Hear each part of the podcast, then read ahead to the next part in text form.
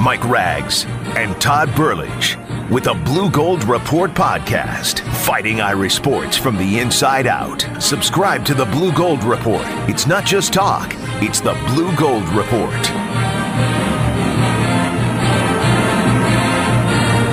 Right, everybody, we are back with another Blue Gold Report brought to you by D.O. McComb and Sons uh, Funeral Homes. And if you're listening on ESPN Radio 1380 and 100.9 FM, good Saturday morning. Took a week off. We are back this week for a edition of the show. We've got lots to get to, and we've got uh, a contributor on the on the show. Uh, Mason Plummer will be uh, joining us from Slap the Sign at Slap the Sign, and you can find him on Twitter as well at Mason Plummer Six. There's a lot of Mason Plummers, so make sure you get Mason Plummer six. You can follow him.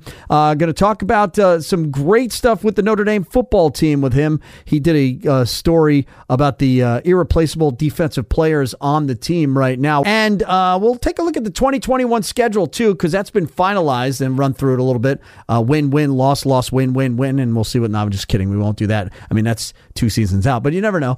we might be able to get through and figure out if they're going to be I don't know 10 and two or whatever. But you heard him giggle there.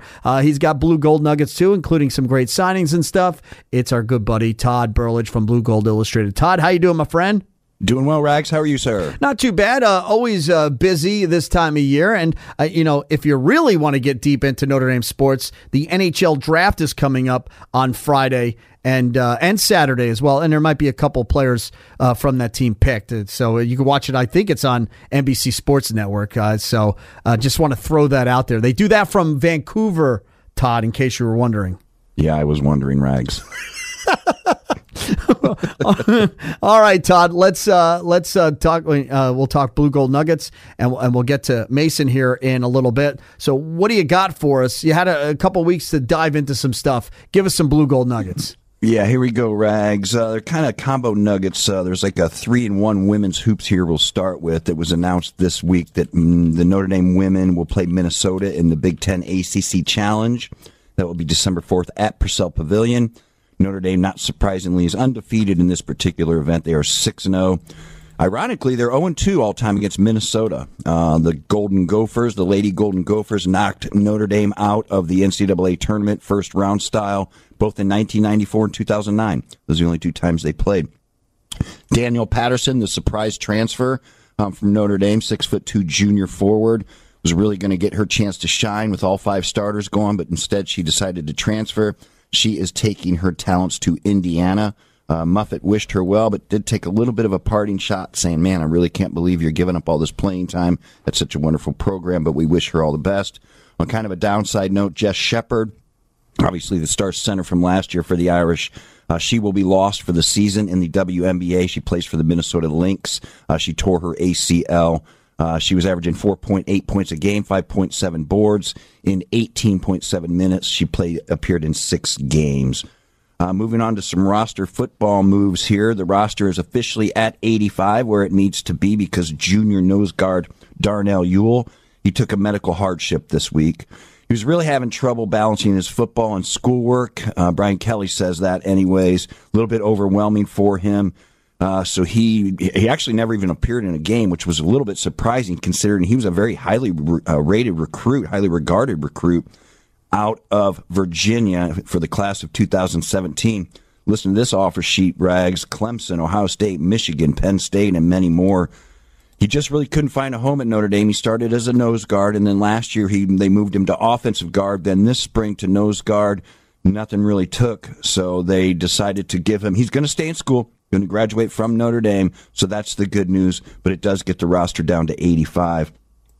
Dismissed running back Deon McIntosh, uh, if you remember him from a couple seasons ago, uh, he has landed at Washington State after spending a year in junior college ball. He was kind of a combo wide receiver running back during his time here at Notre Dame. Got his chance by necessity in 2017, if you remember, some injuries and whatnot started to mount a little bit. They threw him in there and he did a really nice job. Played in eight games, had 368 rushing yards on 65 carries with five touchdowns.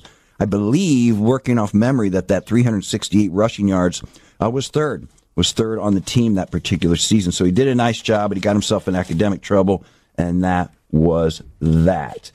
Uh, let's see. Moving on to some recruiting news here. Jeff Quinn, the offensive line coach here at Notre Dame, continues to do a masterful job on the recruiting trail. Uh, brought in a couple more four star picks here recently. Most recently, six foot six. Uh, I'm sorry, yeah, six foot six, 290 pound Michael Carmody. Uh, he's the latest four star recruit from the 2020 class. If that name sounds familiar, it should because mm-hmm. his brother Robbie Carmody plays for the Notre Dame Hoops team. Um, actually, he was going to be, uh, he was kind of off to a solid start, but a shoulder injury and subsequent surgery cut his season short. Um, in addition to the Carmody signing by Jeff Quinn, there was another four-star offensive lineman, 6'6", 325-pound Blake Fisher out of Avon, Indiana. This guy's offer sheet included Alabama, Auburn, Florida State, Ohio State, LSU, and Michigan. So a couple more good gets. The 2020 class for Notre Dame. These guys are both 2020 guys. I should have admit, I should have uh, mentioned. 13 commits. Notre Dame now has the number five class in the country for 2020. Clemson is one, Alabama two, LSU three, and Georgia four. Uh, so some pretty uh, familiar names on that list right there. But uh, obviously, the recruiting still in full gear for the Irish, and they're doing a great job. And finally, the over/under total from Las Vegas is out for all the college teams this year. Notre Dame, not surprisingly, comes in at 9.5. Really, you only have the two huge games at Michigan and at Georgia you do have to play home against Stanford and at USC. Not a ton of marquee games. This is about where I thought that would land with the 12 game schedule. Um, some of the high flyers here on this list Alabama is an 11, Georgia an 11, Clemson an 11, Oklahoma a 10 and a half. Michigan 10 and Ohio State 10. So you see Notre Dame does have two of those high flyers on its schedule in Michigan and Georgia, and those are your blue gold nuggets. Yeah, I'm taking the over there. I, I, I feel good about it. And by the way, Michael Carmody uh, he's a, he's from Mars. They got a guy from Mars, and it's Mars, Pennsylvania, but uh, nonetheless, he is from Mars. And if you want to pump your chest a little bit, Notre Dame fans, I mean, first of all, you pried him away from Penn State, which has got to be pretty tough to do. But Michigan, Ohio State, Texas A&M, they were all in bidding. Stanford as well to get this guy, another beefy uh, upfront guy, 6'6", 285. Yeah. This is a good get for them. I liked it when I started the news here. Plus, I mean, obviously it helped to have some nepotism on sure. campus. But uh, it, this was a real good get, especially prying them away from some big time Midwest schools. Yeah, when you're looking at the recruiting these days, you know what the job they're doing up front on the offensive line and defensive line really is what jumps out at you, and certainly there's a lot to be said for games being won in the trenches, and certainly Notre Dame is doing a good job of winning the recruiting war in the trenches. All right, Todd. Uh, all right, I'm looking at the, the 2021 schedule here, and, and we'll bring in uh, uh, Mason Plummer in just a bit. Uh, talk about the defense. Um, but I'm looking at, and the one thing that excites me, and it should in the Midwest uh, here, is their big matchup at Notre Dame against Purdue, but they also play right. Toledo. So there's there's some good stuff here locally um, to get a little and Cincinnati as well. So you know it, it seems ultra local this 2021 look. Yeah, interesting. That will be the first game uh, against Purdue since 2014. I believe that was the Shamrock Series year, if I'm not mistaken. Um, but yeah, it is kind of a local flavor. You know, Wisconsin is in there, and that's that Wrigley Field, Lambeau Field, home and home. This particular one will be at Wrigley Field. Let me just run it down. Go for it. For the second time in three years, if you include Louisville this year, Notre Dame will actually open again on Labor Day. This time it's at Florida State. Um, and then a little bit, a little bit different is Notre Dame will have a bye after the Louisville game this year, so they have some time, some downtime built in. In 2021, they'll have to play again five days later because uh, it'll be a Monday Saturday split um, when they host Toledo. Um, that will be on September 11th. I mentioned the Purdue game. You mentioned the Purdue game. That'll be on the 18th. That's game three. Wisconsin then at Wrigley Field will be game four. Cincinnati uh, comes up in game five. Obviously, Brian Kelly, assuming Brian Kelly will still be here in 2021. Now, if he is still here in 2021, he indeed will be the longest tenured coach in Notre Dame history, uh, which is kind of another sort of interesting sidelight to this. But yeah, indeed, Cincinnati will come to town, Brian Kelly's old school there. Uh, and then at Virginia Tech, uh, a team that Notre Dame did a number on this past season at uh, down there in Blacks, Blacksburg. Home against USC, home against North Carolina, home against Navy, little home stand there, and then at Virginia, home against Georgia Tech, and at Stanford. So yeah, you do get that local flavor there and a little few little scheduling quirks early on, but then towards the end there, you really dive into the ACC portion of things. But that was uh that schedule was made official this week. So I thought it was wise to run through it, Rags. And good for Notre Dame fans. Early with the weather, you've got games in Notre Dame Stadium with Toledo, Purdue, and then you go to Soldier Field and then Cincinnati. That's four consecutive weeks. Uh, that's uh, exciting stuff. They, you throw in one road game at Virginia Tech and then an off week and then they've got two more games at home against USC and North. So it's you know it's pretty front loaded for some home games here, Chuck, uh, uh, uh, Todd, and uh, I I like the early weather games. You know that, that get get them over with in September. Yeah, for sure. And, uh, you know, we'll have to wait and see where that, you know, I, I mentioned a homestand there and I threw Navy in there. Uh, it remains to be seen exactly where that game will sure. be played. Typically, that kind of, that's a traveling game a lot of years. So we'll see what happens there. But yeah, I mean, even now, Rags, you know how it goes. It seems like the seasons have really shifted. So you start to look at oh, October games. Hell, it's probably still going to be 80 degrees. So That's a good point. You're, you're, right. There's not a whole lot there. The November 20th home against Georgia Tech, that could start getting a little bit feisty. But beyond that, I don't really see any Arctic cold games.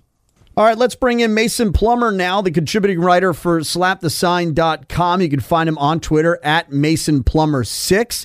He did an interesting story about the three Notre Dame irreplaceable defensive players, and let's see who he thinks it is and bring him in right now. Uh, Mason, it's Mike Rags and Todd Burlage, and you're on the Blue Gold Report. Thanks for joining us, pal. Yeah, no problem. Thanks for having me, guys. A long-time fan, long-time listener, and it's, uh, it's nice to be on the show. Yeah, Mason, we really appreciate it for sure. And I, I, I wanted to dial you up um, because I did read your story on slapthesign.com last week, and I really enjoyed it because I, t- I thought your approach was interesting. You see a lot of these sort of player countdowns, players you can live with, players you can live without. But I appreciated your word, irreplaceable, and I liked how you defended it. I'm going to go, I'm going to walk you through these because I'm going to save the surprise one for last. But give me kind of the breakdown on why you think Alohi Gilman is one of the three most irreplaceable players for the Irish. When you follow when you follow Notre Dame football as closely as the, the three of us do, and a lot of analysts like that, you you know that you have a guy, a five star in Kyle Hamilton, right behind Alohi Gilman. So I think my choice of choosing Gilman as uh, as one of the irreplaceable players shocked a lot of people. But the leadership and just the camaraderie he brings to the Notre Dame program, I don't think can be matched, especially by a guy like Kyle Hamilton that's known to be a little bit more reserved. Uh, Kyle Hamilton's a great athlete, but coming in as a freshman, I don't want to put the, the burden of what Alohi Gilman does to Notre Dame team on a guy like that. Yeah, I think um, Alohi Gilman's a great prospect and a great player, but I think almost from more so from a leadership standpoint, he's unmatched. Yeah, I agree. I think uh, Kyle Hamilton can learn so much from Alohi Gilman, both both from a performance and very much a leadership standpoint as well. Moving on, and I totally agreed with this one. Uh, just because of some of the numbers and, and the thinness within this position group, but cornerback Troy Pride Jr. Yeah, Troy Pride Jr. is a guy that I really expect to have a great season this year. He's moving to the field corner from boundary, taking over for Julian Love. That's massive shoes to fill, as I detail in my article.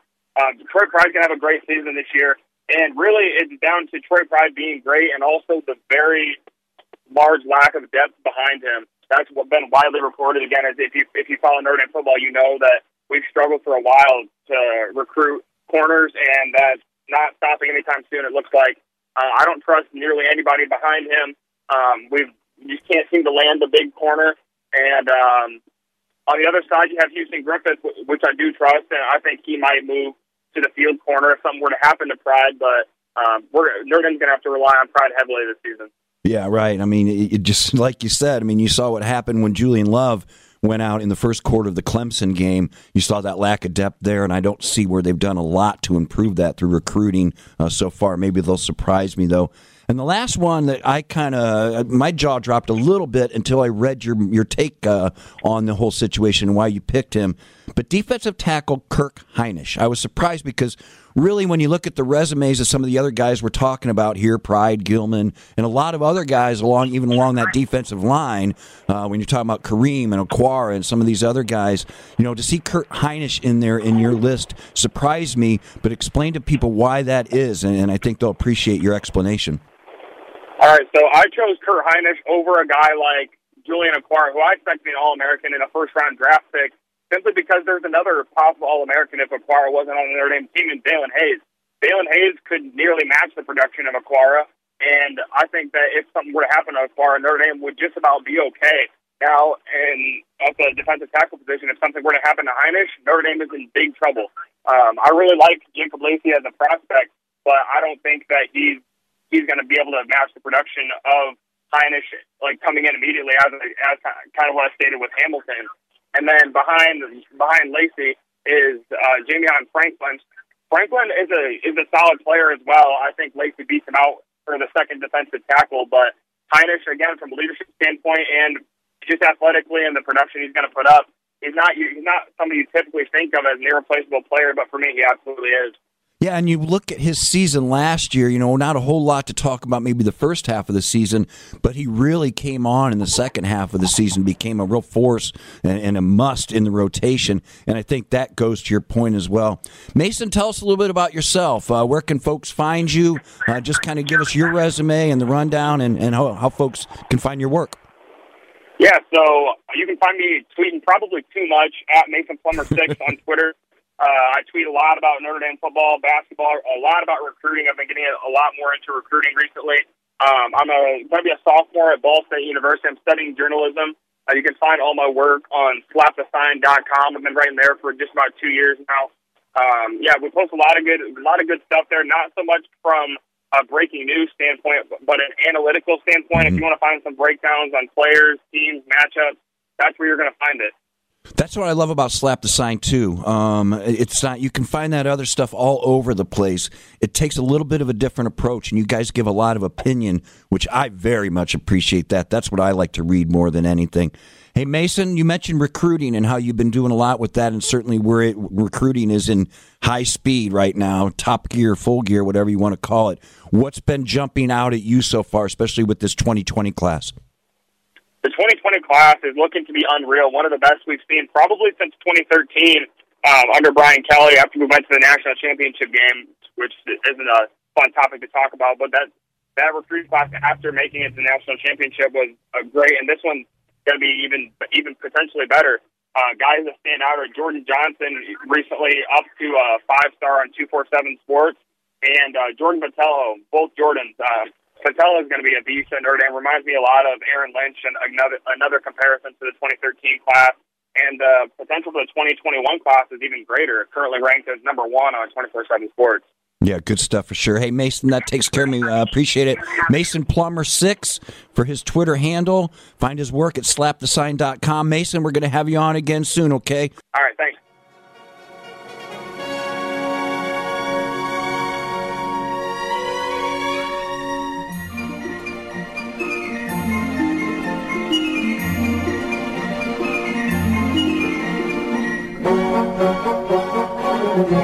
This has been a presentation of Opt In Productions.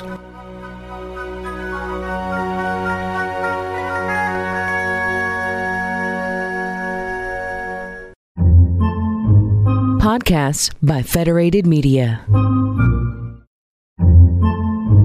Podcasts by Federated Media.